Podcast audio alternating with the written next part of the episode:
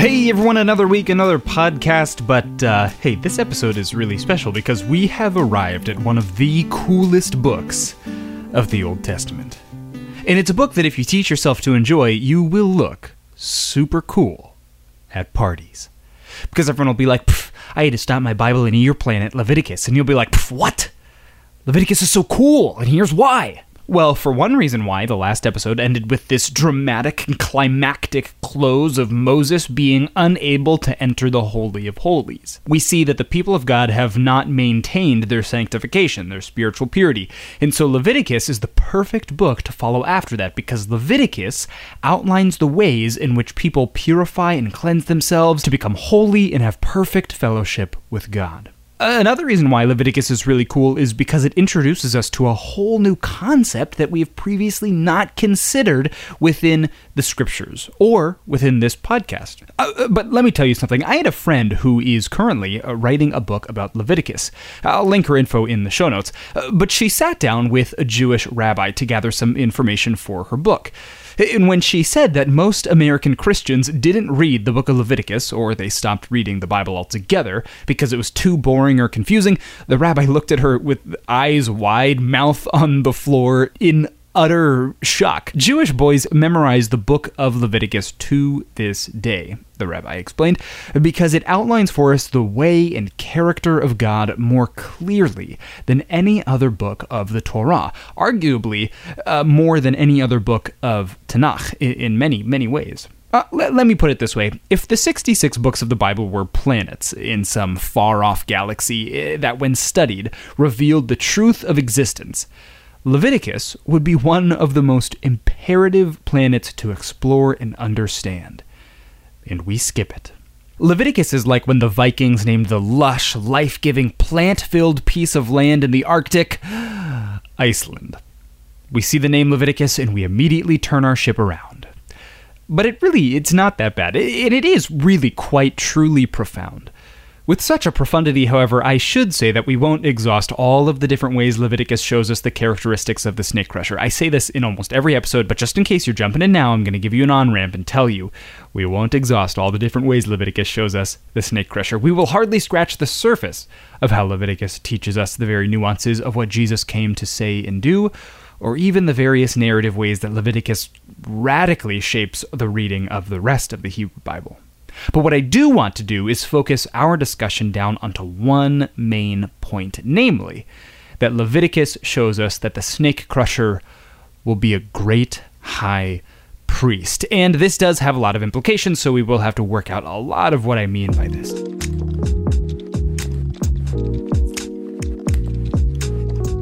By priest, I mean a few different things. The role of the priesthood is best outlined in Leviticus, Leviticus chapters 8 through 10, and then it's reflected in two of its main characters, Moses and Aaron. Leviticus 8 through 10 describes a holy people group who lead the nation of Israel into practical sanctification.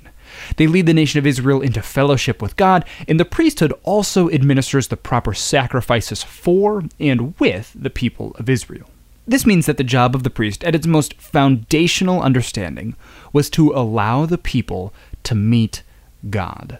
The priests acted as mediators between God and humanity. And if you wanted to inquire of the God of the universe that created, you know, everything, all you had to do was go to the priest, and they would then walk you through the purification process that's outlined in the whole of Leviticus, which would, in essence, set you apart as a person. It would seem then that God wants to impart his holiness onto other people through the priest. And, like we just said, this purification process is what made Israel and the priests holy, like God. I'm using scare quotes there, but you can't see them. Holy, quote unquote, holy. I say that because the term holy has gotten quite muddled over the centuries. The word holy is the Hebrew word chodesh, and it simply means to be different than or set apart from. Um, so, the first thing that I think of when I think of holy is the bathroom. The bathroom is a holy space in your house because it's used for just a handful of things that you wouldn't normally or I, I hope you wouldn't normally do in the rest of your house. Your office space might have been quote unquote holy before we started working from home because it was distinctly separate from the space where you live. And the priest was your tour guide through the holy spaces of God so that you could have fellowship and access to the presence of God freely. And the book of Leviticus outlines all the different ways in which the Israelites were to maintain holiness, the priests were to maintain holiness, and how the priests were to lead people into that holiness. In Israel, all sorts of things could have been considered holy. Certain kinds of eating utensils that you used for ceremonial purposes or festivals, for example, were holy. The Levites were holy because they were distinct from the rest of the tribes of Israel. They couldn't inherit any land, but they had a special role in each tribal state. The whole nation of Israel was considered holy from the other nations. And this is precisely what the book of Leviticus is trying to accomplish. It is teaching the nation of Israel to maintain its separation, its apartness from the other nations. It's teaching Israel the way of holiness. What it's not doing is teaching Israel, and by proxy us, a way to become righteous or more righteous. The book of Leviticus is, as we just said, trying to teach us how Israel was to conduct themselves to be set apart from other people and nations. I just want to make that clear because we often miss that point. And should Israel ever want to be like other nations, they would be quite literally desecrating and denying their holiness, like the sons of Aaron did when they offered up strange fire. They would be denying their representation of God. Okay, glad we cleared that up. That'll become important later. Anyway, in order to maintain this separation, the book outlines several things that are either holy or common. So they were either special or common, set apart or common. Common things were then even further categorized to be clean or unclean. A common unclean thing was, say, a pig, while a common clean thing would be, say, a lamb. But a special thing, a holy thing, a thing that was set apart that could be used for sacrifices, would be a spotless or unblemished lamb. Moses commands the people to reject the unclean things to maintain their separation from their pagan neighbors. Thus, it should be noted that much of Leviticus is in dialogue with these other pagan nation states that surround Israel, but we don't have time for all of that. In the middle of the book of Leviticus, which, as we've talked about many times here and on our YouTube channel, is often the most important part in Hebrew literature, the center, the author describes a ceremonial day of the year that is still to this day considered the most holy day on the Hebrew calendar. That is, the Day of Atonement, or Yom Kippur.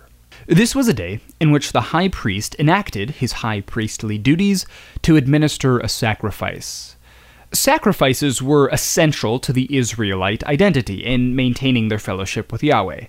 In order to be in a relationship with the divine, you must acknowledge the sacrificial process. And there were five sacrifices that were outlined in the beginning of the book that ensure a person would have ongoing fellowship with their Creator. The first is what was called a burnt offering. This was a voluntary offering that signified a complete trust and devotion to God. The second offering outlined in the book is what's called a grain offering. This was another voluntary type of sacrifice that was to show thanksgiving to God. The third was called a fellowship offering or a peace offering. That was again voluntary and required the first two types of sacrifices and symbolized thanksgiving and general fellowship with God. The fourth and fifth sacrifices, however, were mandatory sacrifices. The fourth sacrifice was called a sin offering, and it was made by someone who had sinned unintentionally or someone who was unclean trying to become clean. The fifth sacrifice was called a guilt offering, and it was made by a person who had either desecrated another person by acting unjustly toward them, or desecrating something holy, which in a sense was acting unrighteously. And once a year, there was this special day where the high priest would enact all of these sacrifices in various forms. A bull was then sacrificed for the sins of the high priest, and then the high priest would select two goats and they were selected for two very different and very important purposes. The first goat would be killed, and the blood of the goat would then be sprinkled on the altar. Meanwhile, the second goat was then taken out into the wilderness, and Aaron, or the high priest, would transfer all of the sins of the nation of Israel onto the second goat and let it go. This became known as the scapegoat. The sins of the people were taken upon the body of this sacrifice and then released. This is mightily significant for several reasons. It teaches us that the character of the Creator is one in which he desires to dwell with his people, as outlined in the book of Exodus and then exemplified in the book of Leviticus. He does not want their sins and injustices to create a barrier between him and them. But since it does, as we saw with Aaron's sons, he makes a way for the people to enter into his presence. He makes a way for his people to come close to him. If anything, the book of Leviticus should not speak to us of a God who wants to be pushed away and set far away from his people. It should not speak to us of a God who only wants the best of the best of the selected people. The book of Leviticus should paint for us a people who constantly, constantly mess up and fail, but a God who is faithful and willing to take that sin, to take that injustice, to take that unrighteousness and put it on to another being, another being of his good created order, so that that person, that nation, so that you can know just how greatly loved you are, so that you can know how greatly he wants to be near you then it becomes clear that the voluntary sacrifices that are in place are not there out of an obligation to hope that God will then look favorably on you, but out of the revelation that this God cares so much for you and for your tribe. That this God sees your suffering and draws close to you, like he did with Hagar and like he did with Tamar. But it also teaches us something very significant and poignant that has not yet previously been discussed. It teaches us that the nation of Israel, the entire nation, has the chance to crush the head of this snake, to crush the head of evil. Then the last section of the book deals largely with ragers. God was known for throwing awesome parties, apparently, since the last third of the book outlines these seven religious feasts and festivals that were to take place over the course of the entire year. These feasts and parties were to remind the people of what Yahweh had done and was continuing to do for them, much like the voluntary sacrifices. It started with Passover, which commemorated God delivering the people from Egypt. During Passover, the Israelites then celebrated the Feast of Unleavened Bread.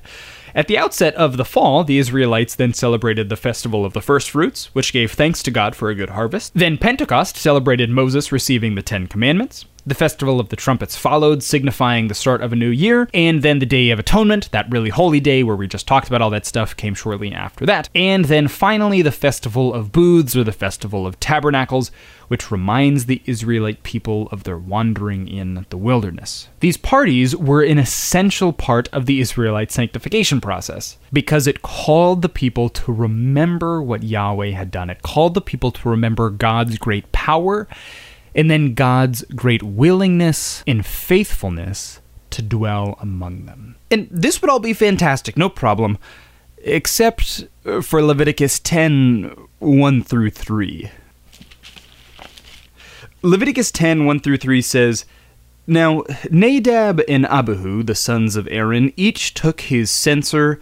Uh, a censer is like a little dish and they put fire in it, and laid incense on it, and offered unauthorized fire before the Lord, which he had not commanded them. And fire came out from before the Lord and consumed them, and they died before the Lord. Then Moses said to Aaron, This is what the Lord has said. Among those who are near me I will be sanctified, and before all the people I will be glorified. And Aaron held his peace. Now, just before this passage, Aaron and his sons were consecrated into the priesthood. They were made sanctified holy priests, and Aaron just offered a sacrifice to atone for his sins, whilst his sons are to do the same, which requires the sacrifice of a bull and the burning of its fat. They didn't do any of that. They instead offer some random offering that's not outlined anywhere in the previous chapters of Leviticus. And because of that, their sinful nature causes them to die in the presence of the Lord. Now, we may have trouble with this for a couple of reasons, but I want you to think of it more like this. If you were to take a rocket ship and fly directly into the sun, what would happen? I, I mean, you would explode? I don't know, I'm not a scientist. You would die for sure, because the nature of the sun is as such that when you, in your present current condition, gets close enough to it, you're vaporized. You die. Not because the sun is evil or inherently has a grudge against you, but simply because the sun is the sun and you are a person. And you can think of the holiness of God in the same way. That while you are in your sinful state of being, while you are in your current condition, because God is God, there simply can't be access between you and Him. This means two significant things. For one, the human condition of sin denies a person from having fellowship with God forever. And so we need a priest to walk us through the very purification process that allows access to God. That's why the book of Leviticus is so important because it outlines all of the ways that we, as sinful people, can have access and fellowship to God. At least in this part of the story, anyway. But the priestly line that allows us access to God has been desecrated by the two sons of Aaron. And so, if this isn't made right, if this isn't corrected, human beings will never have access to God. And you know, Moses himself acts as a priest of priests throughout the whole book. He's guiding Aaron and his kin into the way of holiness. He's giving out all of these laws for holiness. He's truly guiding the people and the priests into the way of holiness. But as we saw in Exodus, and as you would read in Numbers, Moses too has compromised the holiness of God and desecrated his own set apartness. We need a totally new priest. A priest who will not come and compromise the holiness of God. A priest who uh, will allow unadulterated and free access to the God of the universe we need a new priest. The Pentateuch authors might have a solution that we at least need to consider for the time being. At least we need to consider it in this part of the story. In the book of Exodus, the author explains how the entire nation is supposed to be a kingdom of priests. We see in Exodus that the nation could not hold up to this standard, but the book of Leviticus seems to allude to the very idea that the whole nation is supposed to follow hard after God's own heart. If done correctly, Moses explains, then the nation of Israel will, in essence, defeat evil.